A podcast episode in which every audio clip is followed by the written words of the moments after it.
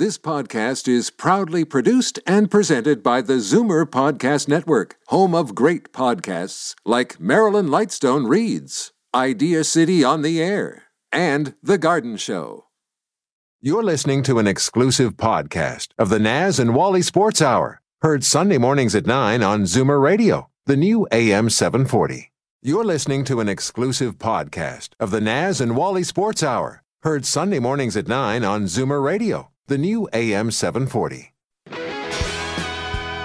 From hockey to wrestling, football to golf, no sport left unturned. You're listening to the Naz and Wally Sports Hour on Zoomer Radio. Good morning, Naz. Good morning, Wally. Neil? The boys are back. Let's talk sports. Good morning and welcome to the Naz and Wally Sports Hour. We are live from Liberty Village in downtown Toronto on the new AM 740. And if you're listening in downtown Toronto, you can tune us in on 96.7 FM. I'm your host, Walter Rigabon. As usual, with me in studio this morning, my co host, Naz Marchese. Good morning, Naz. Good morning, Wally. How are you today? I'm doing great. Hope you're enjoying your Canada Day weekend. And to all of our uh, listeners in Western New York and uh, upstate uh, uh, Michigan and what uh, and uh, Pennsylvania and whatever, we wish you the best of a July Fourth weekend as well. And it's a big holiday down there, as it is here. As it is Canada here. Day. Anyway, it's been an interesting week in sports, Naz. We've got a lot of things we need to catch up on, Wow. but uh, just to uh, break the ice here a little bit, I guess they weren't celebrating on St. Clair last night uh, or in Woodbridge Avenue. Our beloved Azzurri. Or in, or in Nobleton. either. or Nobleton for that matter. Our beloved Azzurri, uh, Naz and I are uh, always been uh, fans of the Italian national soccer team, and uh, we didn't get the result we would have liked yesterday. It was certainly a nail biter, and uh, it was an it was. Um, it was an interesting soccer game. Germany and Italy are certainly uh, historically two of the great powerhouses in in world soccer. Um, this wasn't uh, considered one of the great Italian teams. Uh, certainly, the Germany team is considered a great team. Um, it was one of those games that you call a tactical masterpiece. I guess that's what the soccer purists are calling it. Um, some people found the game boring. Some people found it uh, magical. Uh, it may not have been one of the great Italy Germany classics for most of the game, except for what happened in the penalty kicks. will certainly will be remembered for a long, long time. So, uh, uh, tell us your thoughts on the game, Naz. Well, I a nail biter for you? Nail biter for sure. And, and and I thought the Germans deserved to win, Wally, too. They they they played better than the Italians did yesterday. Now the, the, the one the, the penalty kick that was called was a surprise too. Also, the defender having both arms up and hit, hits him in the uh, in the hand and penalty kick, and Italy scores. Bonucci scores. Right? Yeah. Bonucci scores, and uh, made the game very very exciting. And the shootout was exciting though. Yeah, certainly the the penalty kick, uh, the German defender had a little bit of a brain cramp. I mean, that's the last thing you He's do. a star player. Oh, he's a great He's player. player. Absolutely. Um, but the last thing you do when you're in the box is put your hands up in the air. I mean, uh, I don't think the referee had any any choice but to call a penalty on that. And uh, certainly the Italians squeezed every last ounce uh, out of this team, and you, you got to give them a lot of credit. They were much maligned coming into the tournament. They were basically playing not even their second string midfield, probably their third string midfield by the time everything got said and done. Uh, you know, Marchisio, Verratti, even De Rossi wasn't available Yeah, yesterday. So, yesterday. uh, but wow, what an incredible performance by the Italian back three: uh, Barzagli, uh, Bonucci, and Chiellini. Uh, Collini is my favorite. they, I mean, they held, except for you know one mistake in the game, they held off uh, what is what is you know you know it's this is a pretty pretty pretty pretty good German uh, team. Uh, I wouldn't even say good. It's it's you know it, uh, what they accomplished in the World Cup a few a couple of years back. Um, you know they are one of the one of the best sides, perhaps in a long, long time. And Italy, uh, Italy held their own. I give a lot of credit to Antonio Conte, the coach, um, who's who's on his way to Chelsea. Um, certainly, um, he he came up with a plan that um, um, wow, that's that's a difference a good coach can make in in in, in a game. Um, he gave he gave this team a plan, and it was probably the only plan that put them in a position to win. And the only mistake, the only mistake Conte made in the whole tournament was taking Chiellini out to put Zaza in with a couple of minutes left in, in, in the in the overtime, um, in the extra time, and uh, Zaza and- seemed to be very and- pressured, Wally. and Very and, pressured. and and you know you bring a guy in, he's cold, and the only thing that made any sense at that point in time, he was bringing Zaza in for what was going to be penalty kicks. And I have never seen a more pitiful penalty kick. the announcers were saying It, that it was he just he you know when they talk about the yips in golf, Zaza the just had the soccer yips. I mean, I've never It's seen a guy six year old. He couldn't he couldn't bring himself to make his way towards the ball, and then uh, it was uh, I don't know whether he was trying to be cute or whether he was just completely overwhelmed by the situation, but he was just the wrong guy in the wrong place. But what's the path now with the with the European Cup for the teams? Because you look at it, who's left? You got Portugal and Wales. You have uh, Germany and Pasa, and I think France is going to beat Iceland. So you have You would four. think. You would think. You never know though. Go Iceland, yeah. At, at at home too. France Yeah. is home. I, I don't see them beating them. But you know the path that uh, Portugal and Wales have compared to what you know Germany, France, Italy. I mean, it's Spain. Spain. Yeah, it's I mean, incredible. As as it turned out, the way they lined up the groupings, and you know, I mean, I don't. I mean, I guess it's the luck of the draw, and you know, it is what it is. Uh, you know, um, it just it just seemed that um, you know people were calling yesterday's game the final, uh, and now they're going to be calling the Germany France game uh, the final. Um, Wales and Portugal you know they don't have they don't have the success the history the and they're probably not even as you know they're just they're not at that level so um, France and Germany uh, have had some historic matches as well. In fact, the 1982 uh, semifinal was one of the most brutal soccer games I've ever played. These, t- you know what? These two countries do not like each other on the soccer pitch, so that promises to be uh, in a in a in not in a literal sense, but in a figurative sense, a war. Um, they don't like each other, um, and that is going to be um, an interesting interesting soccer game. Now you got to think that you know Germany had a little bit of life taken out of them in yesterday's a game. lot Just of life. They were beaten up.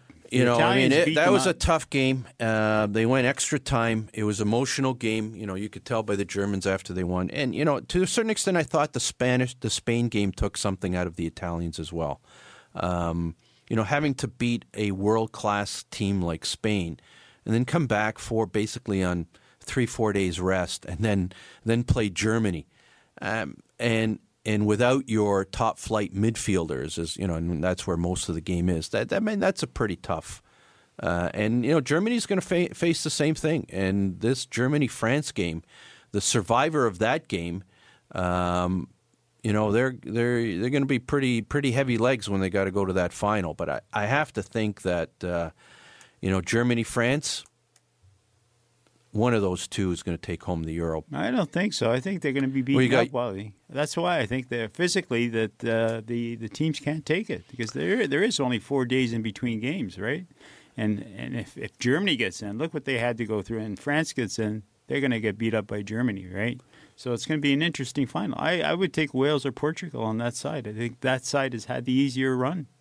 I really do. Certainly going to be another interesting week, and uh, I'll leave. We'll leave- Wales Wales would be a story. Well, That's they played sure. exceedingly well against uh, against Belgium uh, the other day, and they've got a world class uh, world class player in Gareth Bale, and um, wouldn't be surprised. Interesting. Uh, it's gonna be interesting. Uh, Interesting battle between Gareth Bale and Cristiano Ronaldo, who are teammates on the Real team, and uh, uh, it will be an interesting game. But I, th- I think France Germany is going to be maybe a game for the ages. It certainly might be. Yep. We're looking forward to that, and uh, we'll leave off our Euro discussion on the following basis: Force Iceland. Iceland, go. And uh, the one the one interesting thing about Iceland is uh, you can't buy an Iceland jersey in the world right now. They're completely and utterly sold out. Anyways, we'll move on from Euro. Yeah, they it's sold been three hundred and thirty thousand to their own country. it's been a great week in uh, an interesting week in hockey, and we're just going to go to break. But we'll be, when we come back from break. Um, We've got to talk some hockey, Naz. We've got to talk some Steven Stamkos, some PK Subban, some Shea Weber, some Taylor Hall, some, what's that guy's name? Adam Larsson, Peter Chiarelli, Marc Bergevin, um, Milan Lucic. Milan Lucic, uh, Matt Martin, Roman Polak. Uh, um, a lot of interesting things at the uh, at the uh, NHL uh, uh, this week, and it all happened. All the big stuff happened in half an hour. I mean, that stuff was coming over the iPhone, and I, I was looking at some of this stuff. I couldn't believe it. Anyways, we'll be right back after the break, and we'll be discussing the free agent frenzy in the NHL. It was a rainy day when Pizzaville brought back the large five topping pizza special for just $13.99 for a limited time. I'm whispering because the last time Pizzaville brought back this special, there was pandemonium in the streets pushing, shoving, biting. So order now and order often, and hopefully you won't have any bite marks when this is over. Call Pizzaville for the large five topping pizza special at pound 3636 from your cell phone. Shh. There's an old saying entrepreneurship doesn't build character, it reveals character. Entrepreneurs learn to trust a person by trusting people. The law firm Rigabon Carly understands this. They know all about entrepreneurs because they work for them every day. They've earned their trust. They know that when it comes to meeting the legal and business needs of entrepreneurs, good enough is not enough. Rigabon Carly, the intelligent choice. Steele's Paint in Woodbridge, an enormous 20,000 square foot superstore that carries nothing but the best. Superior staff, superior advice, superior selection, superior everything. When you have a really tough job to do, they can knock it down to size. They'll show you how to get it done right, and because they only sell the best of everything, you'll get it done to last. That means superior satisfaction. Steele's Paint, 4190 Steeles Avenue West in Woodbridge, the best. At Titanium Logistics, we believe that choosing the right shipping company comes down to two issues price and cost. Most prices are competitive, will likely save you money too, but the cost of choosing the wrong company to service your cross border freight to and from the U.S. and Mexico can be extraordinary. If it's not where it should be, when it should be, that bargain price, worthless. Titanium Logistics. On time, on budget. Call 905 266 3014. Ask for Blair Downey. This is Daryl Sittler for Alta Infiniti in Vaughan. I've worked with some pretty great teams over the years, and the staff at Alta ranks among the very best. Expert sales, superior service, and the largest selection of Infiniti cars and SUVs in Canada, and the most competitive pricing anywhere. It's no wonder that Alta has been an all star performer for well over a decade. Visit altainfinitywoodbridge.com, or better yet, drop by the number 7 Auto Mall at the corner of Martin Grove and Highway 7. Experience the difference that makes Alta Infiniti the captain's choice. The only thing I love more than sports is sports radio. Take it away, boys. The Naz and Wally Sports Hour on Zoomer Radio. Good morning and welcome back to the Naz and Wally Sports Hour. We are live from Liberty Village in downtown Toronto. And uh, Naz, uh, some interesting uh, developments uh, in the NHL. Let's go straight to uh, let's go straight to the one that I thought was the biggest story. Uh, PK Subban for Shea Weber certainly didn't seem to make Marc Bergevin the the most popular guy in Montreal for a couple of days. The Montreal fan base and a lot of the uh, a lot of the NHL uh, critics uh, seem to be piling up on Bergevin uh, over that move, and then that wasn't just the only move he made for the Habs. Uh, oh, Shea Weber's the better defenseman. If they're looking at a hockey trade as player for player, Shea Weber's by far the better defenseman. Than you may be uh, you may be out on on a limb on that one, Naz. That certainly didn't seem to be. Uh, and I don't disagree with you. Um, Bergevin was criticized, um, severely criticized, um, from a couple of points of view. One, Weber's three, four years older.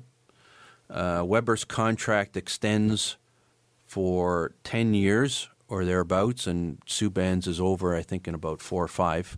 Subban uh, is making about over $9 million a year. I always thought he was overpaid, by the way, but uh, that's that's market in uh, in the NHL nowadays. You can't afford to lose your your your franchise defenseman for, for nothing. So I Yeah, thought I thought Bergevin got cornered into that contract. Wally, the back end of that contract though is is not as uh, bad for uh, Yeah. Weber. So, But uh, I just want to let's let's keep the let's keep the economics of it aside from now.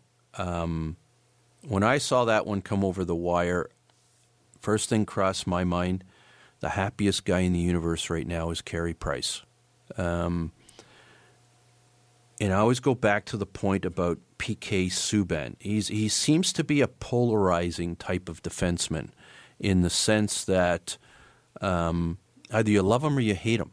Not hate in a in a literal nobody- sense. As a you know, you either you either love him as a hockey player or you don't think highly of him is probably a more appropriate term, or you don't think highly of him as a hockey player. Um, I've never, and this is my personal opinion, and you know, I may I may be you know uh, uh, against against the wind here, and and Naz, I think you're on the same wavelength I I am. I've never considered PK Su. Let's forget about his Norris Trophy. Uh, I've never considered him um, one of the. And I won't choose my words carefully. One of the top five defensemen in the game. I'd say maybe not- not even top ten I don't think he's top ten. top ten. And and we and we go back to a couple of factors on on PK Subban, and we remember, and it, and it's about his performance on the ice. Um, from what I can tell, in Montreal, he's loved. Uh, the fans love him. Uh, he's personable. Um, you know, he's involved in the community. He's obviously that, you know, he made a tremendous, tremendous contribution towards a local charity. Um, but there is also always some lingering stuff going on there. Um, nothing's ever been confirmed. Um, seems the rumors seem to be that he's not well liked in the dressing room. But let's just go to Shea Weber as a hockey player. Let's forget all the other stuff. The one thing that stands out in my mind, and um, and Steve Simmons makes the point in the Toronto Sun this morning. Um, he was probably the last guy selected for Team Canada in Sochi. Eighth def- PK was. PK, of course. Yeah. Um, and uh, my recollection is he only played one game in that tournament. Only suited up for one correct, game. Was the, the Austria Olympics, game, yeah. the second game. He didn't crack the World Cup team this September. Um, eight, I mean, the brain trust of Canada's World Cup team, and you look back either the brain trust for 2014 at Sochi or the brain trust for uh, the World Cup in Toronto coming up in a couple of months, and you're talking about some of the brightest men in hockey Mike Babcock, Joel Quenneville, Steve Yzerman, Doug Armstrong, Ken Hitchcock. They didn't have to worry about economic decisions. They just worried about hockey decisions. They didn't find PK Subban to be one of the guys that they wanted on their blue line. And that, Right. that tells me a lot. You know, the age thing is Shea Weber could end up being Chris Pronger and play till he's 39, and then the deal is not not a problem at all. Shea Weber is in the top two or three defensemen in the National Hockey League now. It's obvious that Shea Weber is a better player than uh, PK, and I would take Shea Weber in a heartbeat. I don't understand what the commotion is about PK. I don't. Um, On, the, ho- I- on the hockey side. on, And I'll tell you what, I said this on the show last week, and I t- and I Mike Michael Tr- was on our show, and I said, PK has the attitude that he's bigger than the team. Okay, that doesn't work in Montreal. that doesn't work in Montreal, and I felt I felt that he was going to get traded, and he got traded. It- that is the case because he, PK is all over the place. And Nashville might be a good spot for him. You know, he's away from Montreal's a hard city to play in, away from the action. and he he might do okay there. But you know, I would take uh, I would take Shea Weber in a heartbeat.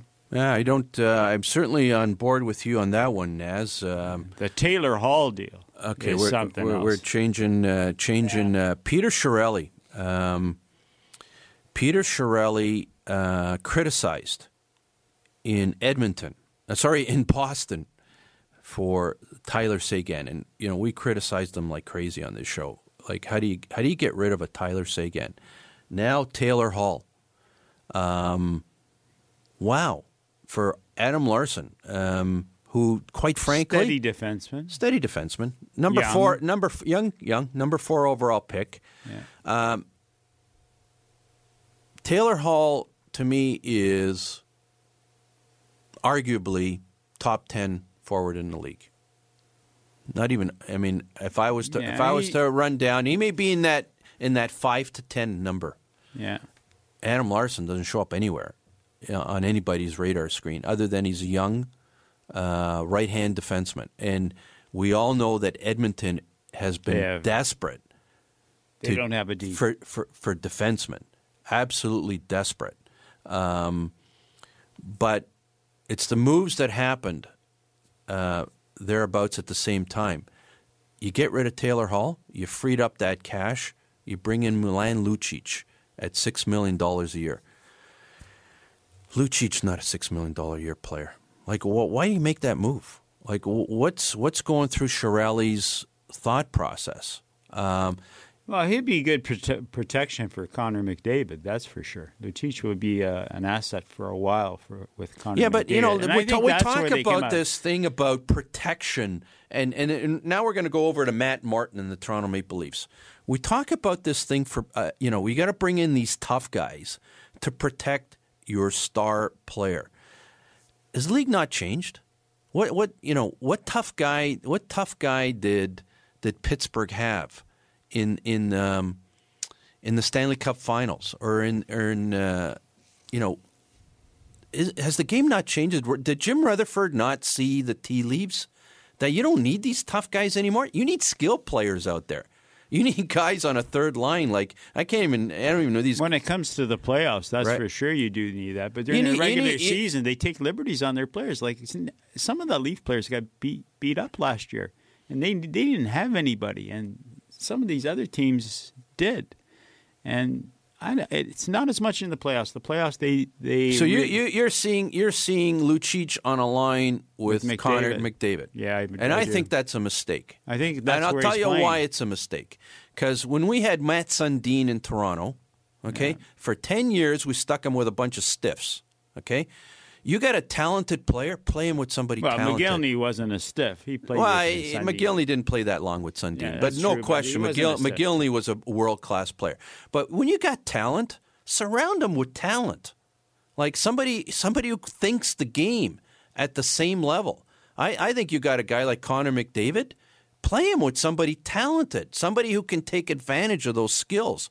You know, not not with a guy who's going to stick his rear end out in the corner. Well, Eh, with all due respect, with Lucic, you know what? You know, he's not a bad hockey player Yeah, six years at $66 million a year. six six years at forty-two million. Uh, forty-two million, yeah. Yeah, seven years. Wow. Seven years, six million dollars. It was a forty-two million dollar contract. But you know, like Lucic is a decent player, though. He could play in a line with David. And don't think that the, just because you put skill with skill that it's going to work out. Look at Crosby and Kessel; didn't work out. You know, those things sometimes don't work out. There's line combinations, and Taylor Hall and and uh, McDavid didn't work out together, really, and they they had to split them apart. So you just don't know the chemistry how it works.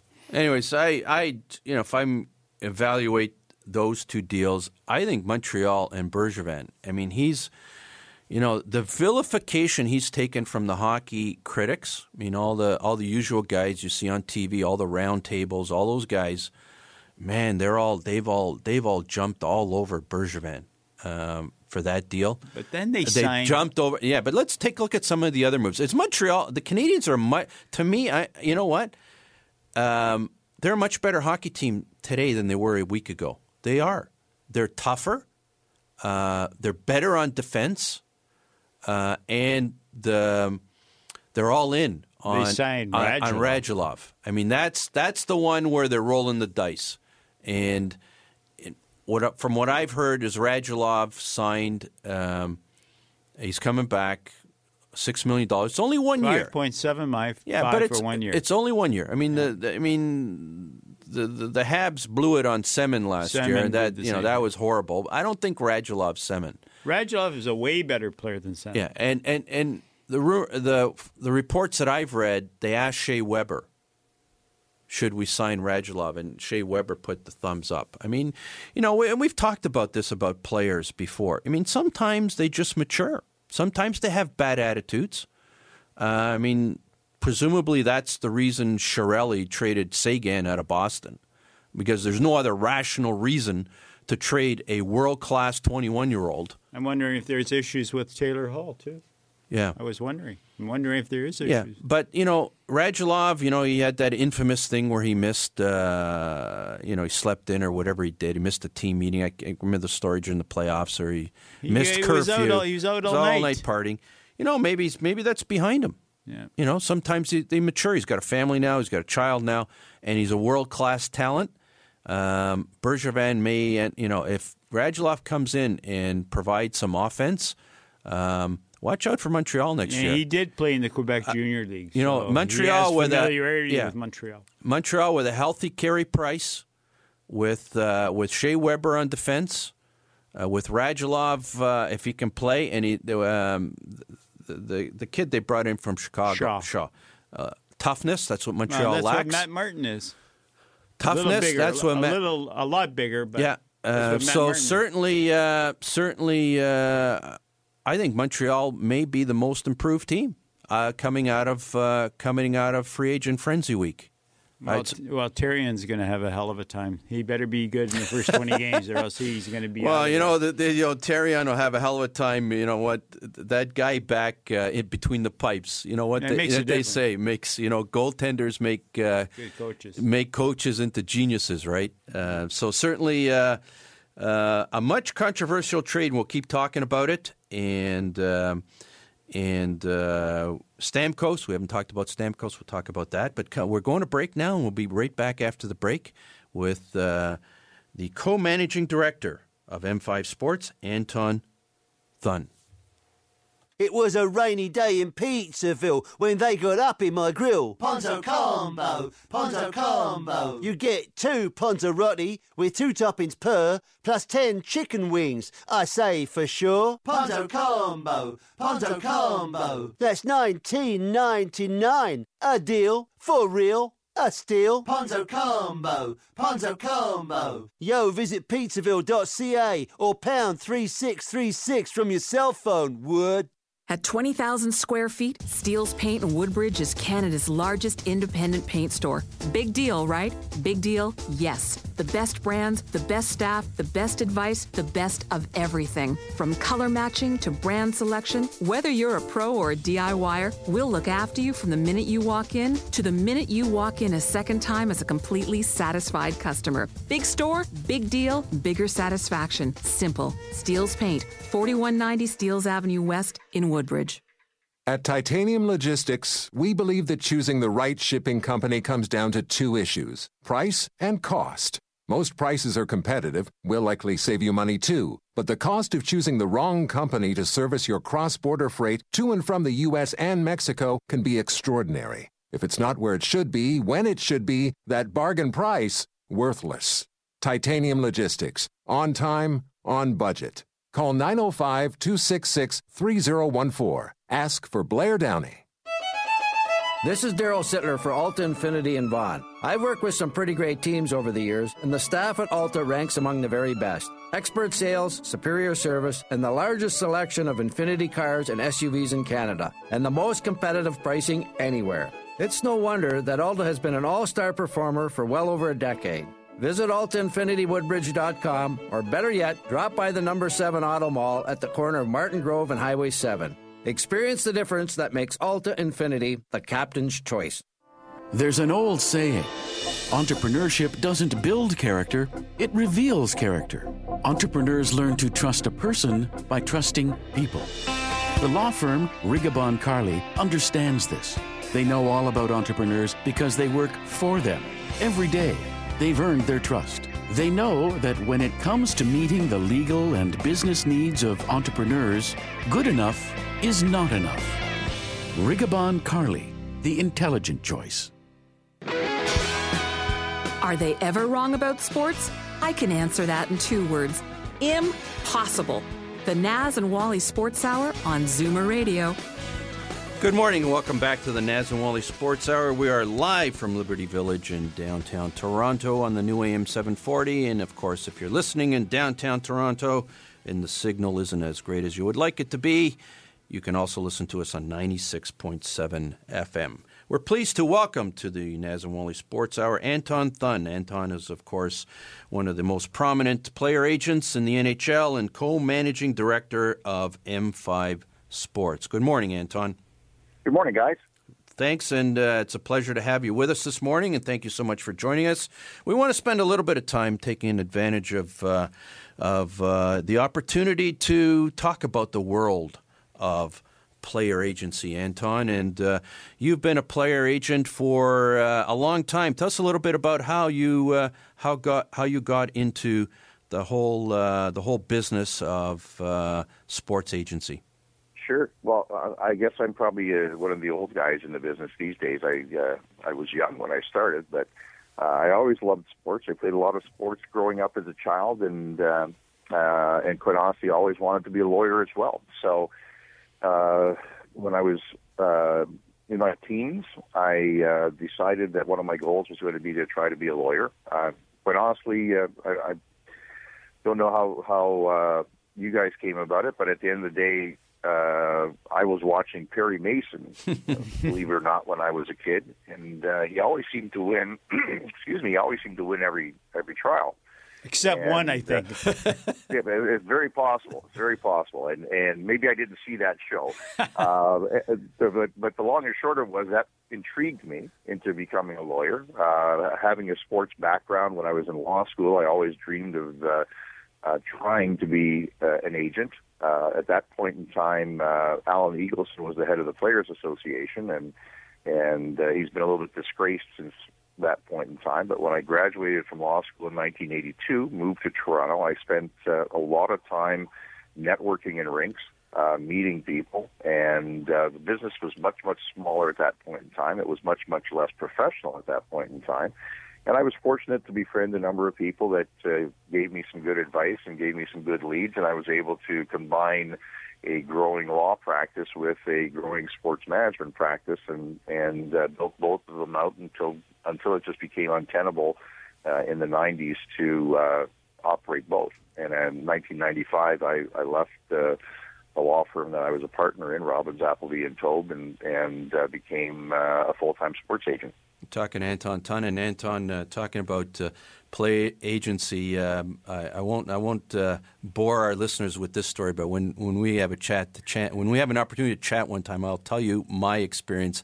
The one and only time I got the opportunity to be a player agent. I'm sure it'll bring a lot of chuckles to you, but uh, we'll discuss that one off the air. Uh, sure. Anton, uh, player agency, player agents, uh, certainly in, in, in, in the older days, have mi- had had a mixed reputation, and uh, and then at, at some point in time, the NHL decided to take a hold of it and said you can't represent NHL players unless you're certified.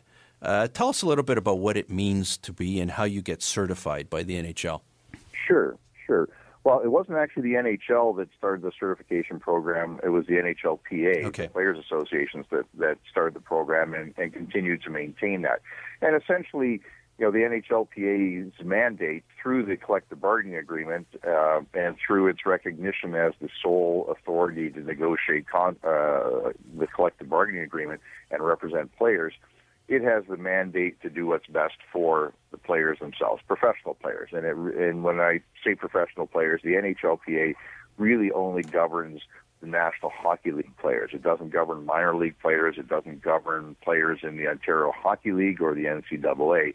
It's simply the NHL. So the mandate is to to do the best for the players, and it became uh, apparent that there needed to be some type of program that um, the people who were representing the players in individual uh, contract negotiations needed to uh, subscribe to and to, to, have a particular level of skills. Uh, and that's that started, I think, in probably the mid '90s um, and uh, or the early 2000s. And uh, uh, so today, unless you are actually certified by the NHLPA as being authorized to negotiate a contract, you are prohibited from negotiating an NHL deal. Uh, the process of, of doing that is you have to uh, formally apply to the NHLPA. Uh, there is a, uh, a, questionnaire. There is an interview process where the lawyers at the NHLPA vet the applicants. And uh, for the most part, if you're a professional with a uh, strong reputation in your own industry, from a business standpoint, you are most likely to be certified. Um, I don't think the threshold is too too too high, and it's not exclusionary. It's intended to be inclusionary to allow uh, players to choose their own agents. But no, no doubt, if the NHLPA believes that a, a person is not competent, uh, they will not certify the individual. We had a signing this week, uh, Anton, of uh, Steven Stamkos, and uh, the tax situation that occurs in Florida. There's a, a, they're telling me that there's an advantage to signing in Florida because your tax dollars, once they take your uh, tax away, uh, the net pay is the same as other places. How are you affected by that in in, uh, in, in an everyday situation when you're negotiating for a player? Well, the player always has the choice to, to choose whatever contract uh, he wants. It's our job to try to maximize that contract value. Uh, the, in, the, there's an interesting component to, to Steve Stamkos' contract negotiation because at the end of the day, there are very favorable situations in a number of places, and, and some of those favorable situations relate to geography, some of them relate to weather, and some of them relate to tax and in uh, Tampa and in Florida, for that matter, um, as well as in Dallas, um, you have probably a combination of those factors. And so, if you don't want to play in the cold north, or if you don't want to play under the microscope of being in a Canadian city, um, and if you don't want to pay as much in tax, then there are benefits to playing uh, in Florida or in Texas and signing a contract there. The interesting thing is uh, we live in a cap world, and um, teams will obviously try to uh, maximize their abilities in terms of signing players by minimizing the salary uh, that they pay to, to a player. So there's been a bit of a domino effect, quite honestly, in terms of what's happened with Stamkos. So Stamkos signed what the hockey world would believe to be an under market value contract. Okay, he could have received uh, $10 million or maybe $11 million or perhaps even $12 million in a different marketplace.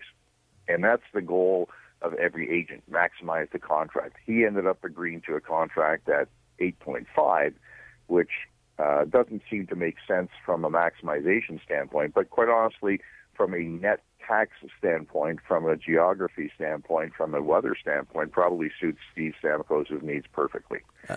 The dilemma there is now – the marketplace gets shifted for one of these top players. Okay, so Chicago paid Jonathan Toews and Patrick Kane 10.5. Everybody assumed that Stamkos being free on the marketplace was going to derive a contract in excess of that. In fact, he took a contract that was substantially less.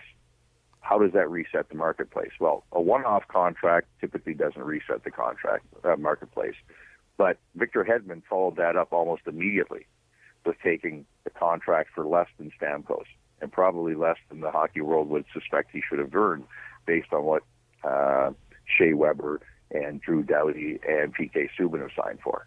So there's a bit of a domino effect going on right now that the NHLPA probably really doesn't like because it's now uh, creating this snowball effect of uh, lower value contracts being signed in clubs with Tampa and Florida. Oh, uh, we're talking to Anton Thun. Anton Thun, of course, uh, a prominent uh, player agent, and I want to go back to that point of. Uh, of and, and, Naz and I were just talking about it just before the show. Uh, the, the, whole concept of after-tax uh, income, and yeah. and and just to give our listeners an idea on on a on a contract, let's say in in Florida or Tampa. I, I don't know if those are the best tax jurisdiction. Perhaps you can comment on which which are the best tax jurisdictions for an NHL player. And then I guess you get into the whole issue of residency and whether they're Canadian residents or U.S. residents. I don't even want to touch that. Yeah. Uh, because then we go get into the Canada-U.S. tax treaty. But which which jurisdictions, which markets are considered the best tax jurisdictions for an NHL player, and what would be the difference on an on an after-tax basis? Either, let's say, on a five million dollar contract, either in, in raw numbers or in percentage basis. Sure. What kind of numbers are we Well- talking about? Well, we're talking significant numbers because at, at the end of the day, you're you're looking at uh, the, the the best tax jurisdictions right now would be the states in the United States that have uh, no state tax. Okay, so you're looking at Florida and Texas primarily, and, and to a certain extent uh, Tennessee uh, for the benefit of no having uh, no or very low state taxes. Contrast that to uh, California, if we're looking at the United States that has a high state tax, and New York State, uh, and New York City for that matter, that has its own city tax. Uh, and then you contrast that to Canadian, this Canadian tax situation. So let's say you're in Florida and you're being paid uh, five million dollars. Your your tax rate probably max out at about 39 percent, which is the U.S. federal tax rate, the maximum um, subject to a, a lot of different levels. The the levels that you achieve that tax rate, the maximum tax rate, because um, it doesn't start off at 39, just as it doesn't in Canada either, um, is, is a much higher level. So let's let's say the levels are the same. You're at 39 percent in the United States, in the state of uh, Florida, and in the state of Texas. Now you come to Ontario, and I believe the Ontario tax rate um, in 19, and, excuse me, 19, I'm showing my age, in 2016 will be approximately, the maximum will approximately be about 53.5. Yeah, it's around 54%. Yep. Yeah. That's a difference of 15%. So on a $5 million contract, just the $5 million contract, your net after tax in your pocket um, in Florida will be 15% more. So 15% of $5 million is $750,000 difference after tax. I've got to tell you, I don't, I don't know if this has ever been discussed uh, when the collective bargaining agreement uh, was negotiated or when the salary cap. But if I was a Canadian team, I would want. I would next time the the CBA comes up for discussion. Um, wouldn't it make sense to evaluate the salary cap in the context of after-tax dollars rather than pre-tax dollars? It would. It would. Um, and, and, but uh, yes, there's no doubt that that, that would. Has that ever be, has that ever become an issue in, in any of the discussions? Is it on anybody's radar screen? Well, I- haven't sat in the in the collective bargaining negotiations uh, uh, as an agent. We're not in that process, um, so I can't say whether it has or it hasn't. But it hasn't been anything that's been publicly discussed significantly. But it's it's, it's definitely a relevant factor. Um, and, and having said that, these tax rates change from time to time because nothing is 100% um carved in stone. So if you went back three or four years ago, okay, uh, the place that actually had the best tax rate, in contrast to uh, Florida and Texas, was the province of Alberta. So if you played in Calgary and Edmonton, so the variances aren't just between Canada and the United States. The variances are between all of the states and all of the provinces because they all have their own individual systems uh, that are a combination of federal, uh, state, provincial, and in the United States, we actually have cities that have their own city tax. So New York City imposes a tax on residents of New York City. Uh, Columbus, Pittsburgh, Detroit, they all impose taxes, in, income taxes on the residents of their cities, just as we impose um, uh, real estate taxes. They not only have real estate taxes, they also impose an income tax. So all of those things would have to be taken into account, and all of those things change from time to time. The influx of uh, uh, players coming from the KHL, uh, that's uh, really increased. Are you, are you finding more and more uh, opportunities for those players in the NHL? Well, I think what's happened uh, over time, guys, is a number of things. Okay, uh, there were a lot of players from Russia in the National Hockey League, probably as little as 10 years ago. That number has reduced and reduced and reduced until recently um, uh, for a number of reasons. Some of it was, uh, you know, issues that arose with some of the Russian players uh, in terms of their conduct. Some of that had to do with, and a significant portion of that had to do with oil prices in, in the world being at over $100 and the Olympics being in Sochi. So uh, Vladimir Putin um, really imposed upon uh, sponsors in the uh, in Russia to support hockey in a significant way. What that did was through the KHL, which became a significant player, which which the Russian league was not a significant player in the past the KHL became a destination point, for, in particular for Russian players, but also for for European players looking for higher salaries. What? And it became a strong league, and they were paying a lot of money. And then the bottom dropped out of the oil uh, uh, prices. Um, the value of the ruble dropped by over 50%. Players in the KHL are, in fact, paid in rubles, not in U.S. dollars. So if you had a contract that was worth $2 million in one season, it might have been worth $1 million in the following season based on, on the drop, the, the uh, vast and significant and uh, immediate drop of the value of the ruble. So that created a disincentive for players to play in the KHL. And even the Russians, even though they're playing at home, have said, uh, hey, listen, Canadian dollars and U.S. dollars and lifestyle uh, might be more valuable at this point in time than me uh, getting 50 cents on the dollars on my rubles. We're talking to Anton Thun. We just got a couple of minutes left, Anton. There's one area I, I wanted to get into because, you know, to call you a play, player agent is really minimizing the level of service that you do provide your clients. You, you provide your clients and the players with all kinds of different services: wealth management advice, accounting advice, legal advice. It's it's you're really more than a player agent, and uh, um, and you do it through M5 Sports. But there's one one one area I do want to ask you. Uh, and we got into it a little bit with Bryan Berard when we talked about uh, the Jack Johnson uh, matter uh, mm-hmm. last year. It was the whole the whole idea of these young athletes, young men 18, 19, 20 years old coming into millions of dollars. And the effect that it, that has and their ability to deal with that and what your role is in terms of um, providing proper advice, both from a financial point of view and also in the situation where you see perhaps some young athlete isn't acting as mature as he should. Your sure. role in all of that. At, at, the end of the day, our role as as agents extends as uh, as as wide as the client allows us to extend it. We we you know we are uh, uh, contracted by by players, and in some instances we're contracted solely to do a contract negotiation, and, and in other instances our clients want us to to be uh, essentially mentors to them, uh, in addition to the mentorship that they get from their mom and dad. Uh, and in those circumstances, it's our responsibility to ensure that our clients are uh, taking the right steps, not only on the ice, but off the ice. And that includes ensuring that their financial affairs and their personal affairs are taken care of. And, um, and that extends beyond just a, a contract, that extends to their financial advisors, that extends to their legal advisors in terms of wills and powers of attorney, it extends to uh, immigration matters, and so on and so forth.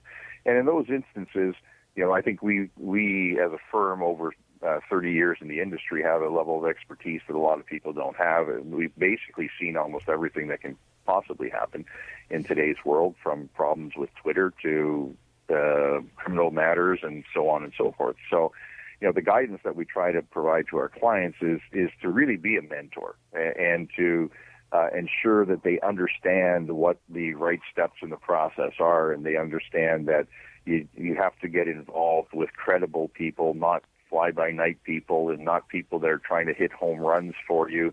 Uh, the career of a, a National Hockey League player or a professional athlete as a whole is a short career, and uh, for the most part, players have dedicated a substantial portion of their lives to their career, um, and unfortunately because of that, they don't necessarily have the skills in other uh, avenues um, to take care of those things. And and what we try to do, if, as much as possible, provided that a client allows us to do it, is surround him with professionals that will assist him in all the matters uh, and educate them as we go along, so that when their career is over.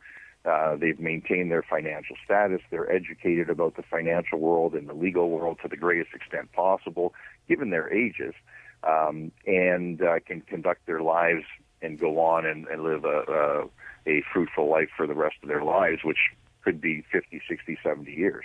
But you have to plan for that. Anton, there's one player out there uh, who played in the KHL last year. Do you know what the status of Ilya Kovalchuk is?